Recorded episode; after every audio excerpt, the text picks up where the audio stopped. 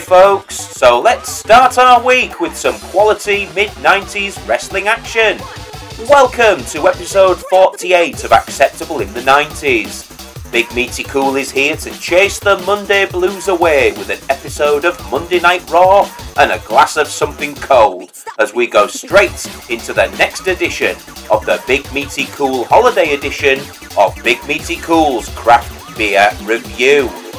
And once again, I am back on that Buxton Brewery tip as we have from their experimental limited edition Lupulus X program a celebration of the Styrian Wolf Hop. Now, I'll be very honest, this program has currently been closed, so it's very hard to get this out in the wild. I literally had to get this while I was on holiday myself. I've not seen these anywhere else. But Lupulus X is an experimental single hop program. Every beer has the same recipe, only the hop changes to deliver what they promise to be a distinctive flavour burst. So this is a celebration of the Styrian Wolf hop. I've given it a pour. It's very hazy. It did keep its head, but I've had to record my introduction three times, so this is the first time I've had to do it without a coughing fit. So at the moment, there is just a little bit of head left, just enough for me to enjoy this. It smells absolutely gorgeous. I can't see through the glass, and you know what I say, if it looks like a UTI, it suits my eye. So uh, let's let the BPMs take over our very souls as I give this a very satisfying quaff.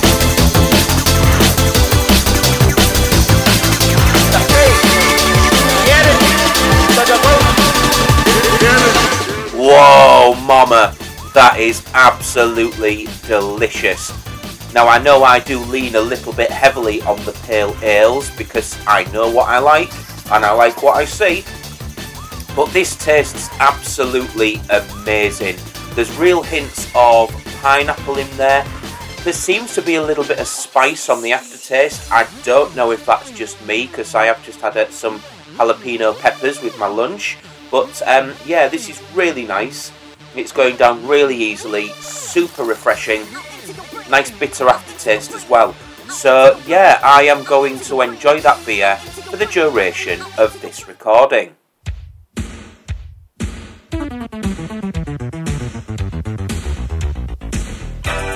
So, Buxton's finest continue to bring the heat once again with what is another tasty beer.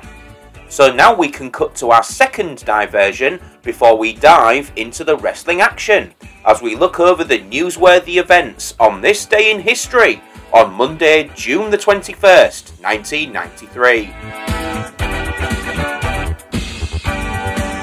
English mathematician Andrew Wiles proves the last theorem of French mathematician Pierre de Fermat after 356 years known to be the world's most difficult maths problem, for which he was awarded the 2016 Abel Prize and the 2017 Copley Medal by the Royal Society.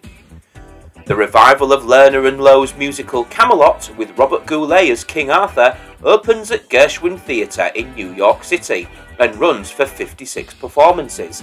I do hope he had the permission of Bart Simpson's Treehouse Casino to appear in that. The STS-57 NASA Space Shuttle Spacehab mission at Space Shuttle Endeavour launched from the Kennedy Space Center in Florida. During the course of the 10 day flight, the astronauts successfully conducted scores of biomedical and material sciences experiments inside the pressurized Spacehab module. Two astronauts participated in a spacewalk and the European retrieval carrier EURECA was retrieved by the team and stowed inside Endeavour's payload bay. EURECA had been deployed from the Space Shuttle Atlantis in August 1992 and contained several experiments to study the long term effects of exposure to microgravity. In the pop charts, Janet Jackson continued to dominate the US chart with That's the Way Love Goes, while in the UK,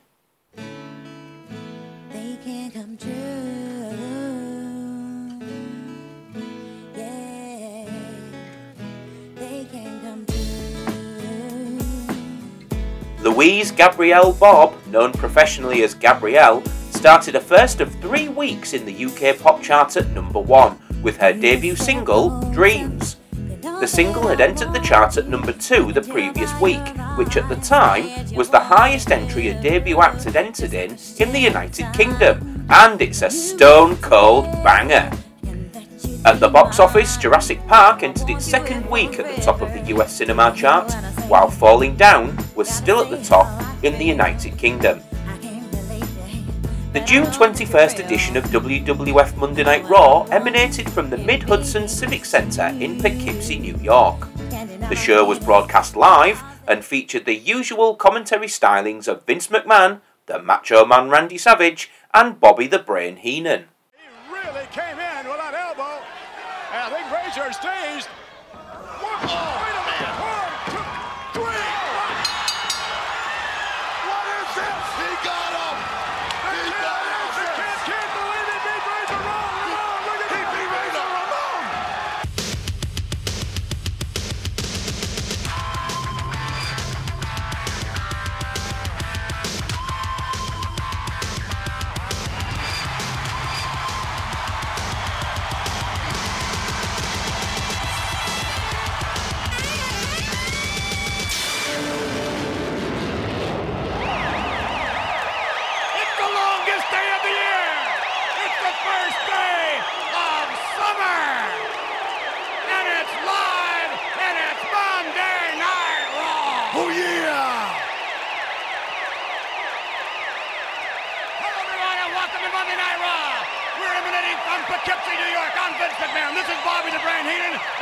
the Macho Man Randy's house. Oh, yeah, biggie. And yes, you're gonna see an extraordinary matchup, one on one, and you know all about it, Macho Man. Ten thousand dollars is a lot of money, but you can't put a cost on pride, and that's the most important thing Razor Ramon has. The one, two, three kid in the return match against Razor Ramon. But speaking of return matches, Bobby Heenan, that would take us to last week. Marty Jannetty squaring off against Doink. It happens here tonight, but this time, out of three fall.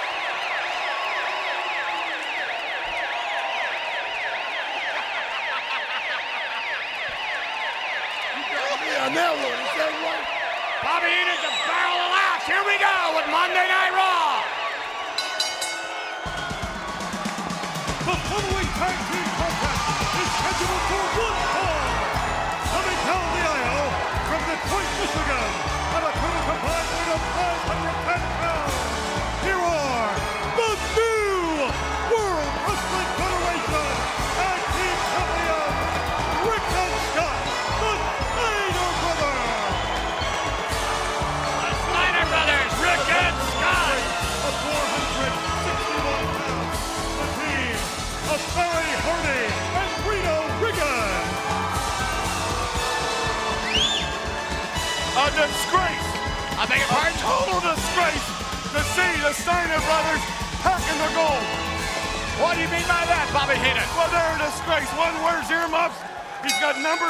tights, so he's been doing his numbers and figuring out.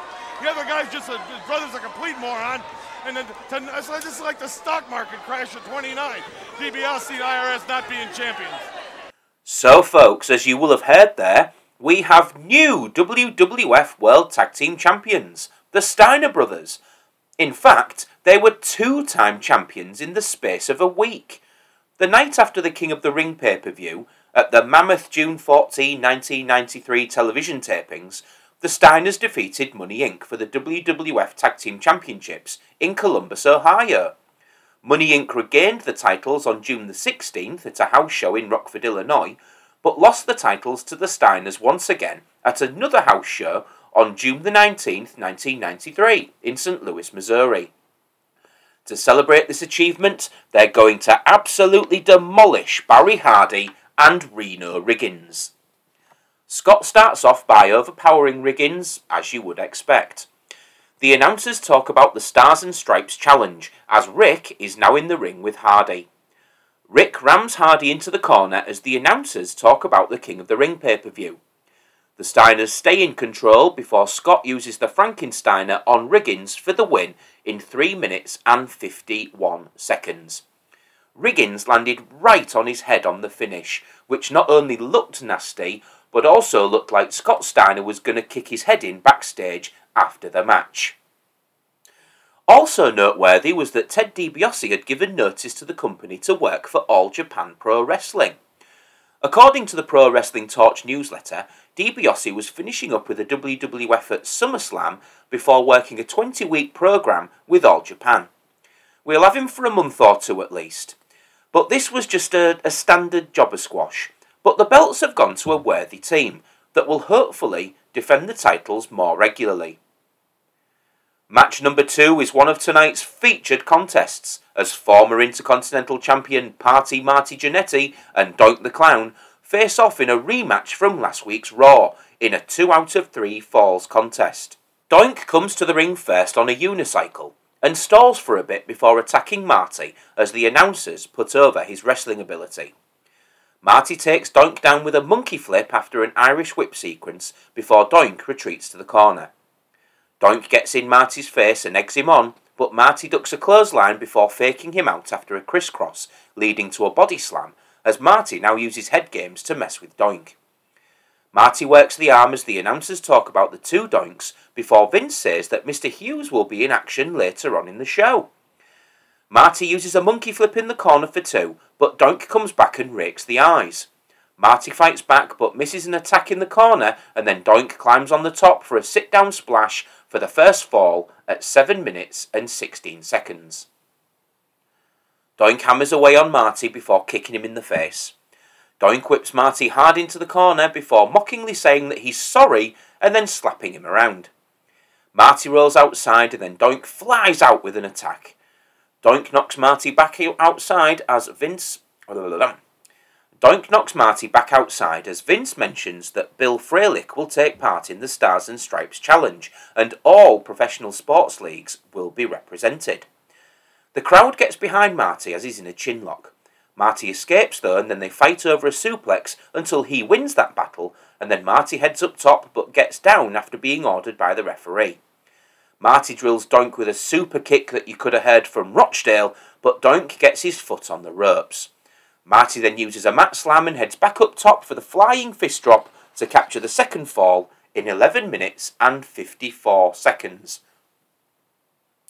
So we're now tied at the third fall, and Doink is begging for mercy, but Marty hits a clothesline for two.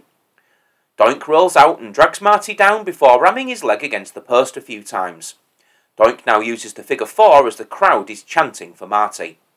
The hold gets reversed, but Doink crawls to the ropes as the announcers say that Marty cannot use any high flying now since his leg has been injured. Doink targets the leg and then heads up top, but Marty is able to slam him back down. Marty hits a jumping back elbow smash before landing mounted punches in the corner. However, we see a second Doink run down the aisle and crawl underneath the ring, as Heenan claims to have not seen what happened. Good on you, Bobby. Keep kayfabe. Marty then listens to the fans as they point underneath the ring and then heads out and wanders around until Doink boots him down. Doink then whips Marty into the post, but they head back inside where Marty drop kicks Doink out of the ring. Doink then crawls underneath the ring as Marty was talking to the referee, then that Doink heads back into the ring. Marty kicks him in the gut and then forces him outside.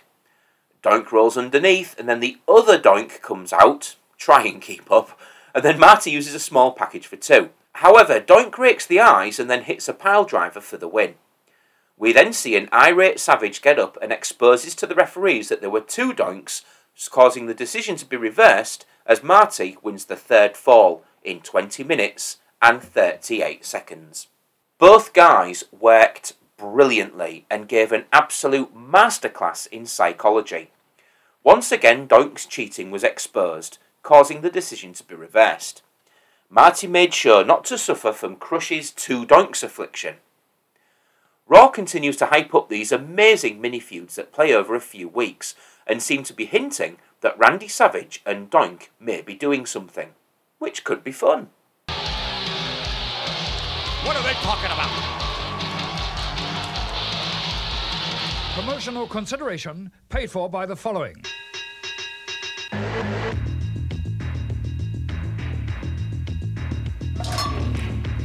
ICOPRO. You've gotta want it. New WWF figures give you the power of Hulkamania, the knockout Prince of Virgil, the audacity of IRS, and the madness of the Macho Man. Collect new WWF figures now. Sold separately. Dig it? You tell me what was going on. What were you doing over there talking to those doinks? I, well, well, I had to go. I, I, I had to go ask. What were you saying to them? Well, I didn't say anything. I wanted to know. This is the first time I've seen two doinks. Who is that doink? I was acting as a broadcast journalist. Yeah, you know right. Give us the scoop. I, was- I was. I wasn't Get the causing come right here on Monday Night Raw. One, two, three, kid in the return match against Razor Ramon. Yes, and yes. also up, ladies and gentlemen, So what? when we return, it's Mr. Hughes. Hello, folks. Genial Daniel McGeekeland here, and I can't believe the gall of Doink the Clown to brazenly cheat like that. Huh. Such a fucking motherfucker. I'm just glad that the Macho Man had cleaned his glasses this week. Folks, we return to ringside and Big Meaty Cool. Thank you, Daniel, but do try to watch the language. We are a family podcast. Match 3 sees the new owner of The Undertaker's urn, Mr. Hughes, accompanied by Harvey Wippleman, take on an opportunity for Heenan and Vince to do their best Abbott and Costello act as he faces Bobby Who. As alluded to, we start with some Who's on First style comedy that would make Rob the Knob Bartlett shake his head in disgust. Hughes beats down Who and then busts out a dropkick. Hughes pulls up Who after a gut wrench suplex as we hear a boring chant from the crowd, while Vince plugs how all three of the Porky's movies will be on USA this weekend. We know what he's doing with his Saturday, don't we, lads? Hughes stays in control and then uses the sidewalk slam for the win in 3 minutes and 1 second. Mr. Hughes's look is excellent. And in WCW prior to this time, showed an awful lot of athleticism. Here, though, he's just being a generic, plodding power guy, and his matches are really starting to get boring, which was evident here as the crowd really showed their disinterest. I hope this changes because Mr. Hughes is a really underrated talent who was signed by the Big Two at several times for a reason. All right, Bobby Heenan, you're headed to the Intrepid, the USS Intrepid, this Sunday for All American. Tell us about it. Well, I'm going to take Gene Okerlund and I'm going to tie that miserable little runt to an anchor and I'm going to heave him overboard. How do you like that? I don't like that at all. We're talking about the setting, of course, for USA versus Yokozuna, the Stars and Stripes Challenge. We mentioned some of the athletes from all walks of life that are going to be there, in addition to the Steiner brothers stepping up to the plate. I believe Crush is going to be there, and you know who's going to be there. Independence Day is going to be a victory for the USA. I can feel it. Yeah. Let's go up to ringside. Well, the Stars and Stripes Challenge will be taking place on the USS Intrepid, it seems. If this event happened to have been televised, I'll try and find it and be sure to review it. Our main event of the evening sees Razor Ramon, with $10,000 in hand, attempt to get his win back from hot young upstart, the 123 Kid. The crowd chants 123 and then we see the kid duck a swing on the apron and come in with a top rope sunset flip for a near fall. The kid then gets two with a spinning heel kick and lands a few more kicks until he's caught with a fallaway slam. Razor now beats on Kid and plants him with a uranage. Razor toys with Sid before using a power slam and then pulls up the floor mats to set up for a Razor's Edge, but the Kid counters with a backdrop before heading up top but crashes and burns after a plancha. Razor rolls Kid back inside but misses a charge in the corner before the Kid uses a moonsault block for a near fall, the same move that he used to beat Razor. Kid then rolls out and grabs the bag of money and runs backstage with Razor chasing after him. The kid leaves the arena and into a car waiting outside as Razor is absolutely PO'd as the match is ruled a no contest in 5 minutes and 14 seconds. So it looks like this feud's going to continue. And there was some really fun psychology again for this match, with the kid trying to get a quick pin over Razor. I absolutely love where this feud is going. All right, Razor Ramon, that young man just grabbed $10,000 of your money and he took off. Silencio.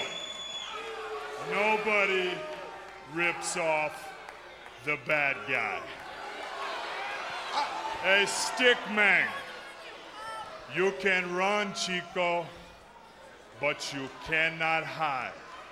Razor is after you. But will you catch him, Razor Ramon? He's $10,000 richer. Paid for by the following. New WWF figure. Give you the power of Hulkamania, the knockout Prince of Virgil, the audacity of IRS, and the madness of the Macho Man. Collect new WWF figures now. Sold separately. Dig it. We're back with our Monday Night Raw, and how about that? Next week, by the way, it's a night of champions. Yokozuna, the WWF champion, scheduled to be right here with a special interview, and Shawn Michaels will defend the Intercontinental Championship against Ugandan Kamala. What a night it's going to be next week on Monday Night Raw. And you're looking for a night? Well, why don't you tune in tomorrow night? It's the WWF King of the Ring Encore. You don't want to miss it if you missed it before. And I'll head your way tomorrow night on pay per view, 8 o'clock Eastern and Pacific. The WWF King of the Ring. And now we go to my final thoughts.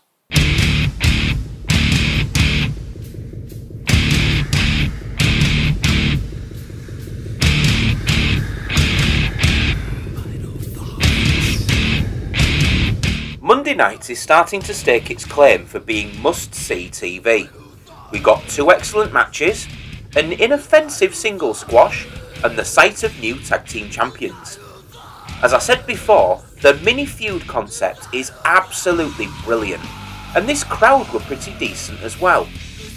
It's still early days for Raw, but while the in ring is very good, the show might benefit from going out of New York sometimes and seeing how the out of town crowds are perceiving the product. But no complaints from me for this week. We're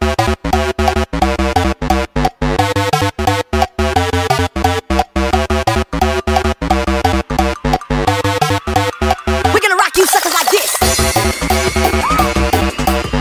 The match of the night was the 2 out of 3 falls match. It had a little bit of everything as two excellent workers got the bulk of the show's time to put on the clinic. Could Doink the Clown or Marty Jannetty be an outside bet for 1993's Best Bout Machine? You decide. The star of the night was Razor Ramon. Scott Hall is really leaning into this programme with Sean Waltman, and the fans are loving it as well. This is a man who absolutely belongs on Monday nights and is really making this character his own. Sean Waltman was a close second though. He was awesome in this underdog role. The highlight of the night is really just the overall flow of the show. Commentary is finding its groove, the pacing of everything is tight, the crowd are appreciative of everything, and the silliness is largely kept to a minimum most weeks. You'll love to see it. And there's no more light for me this week. You may have one, but I didn't. I was even pleased to have Mr. Hughes on TV, in spite of the match. So, folks, we will be back to normal next week, covering the weekend's action as well as Raw. So, make yourselves an extra cup of tea. However, guys, have a lovely week, and in the meantime and in between time, stay beefy. Meat cider.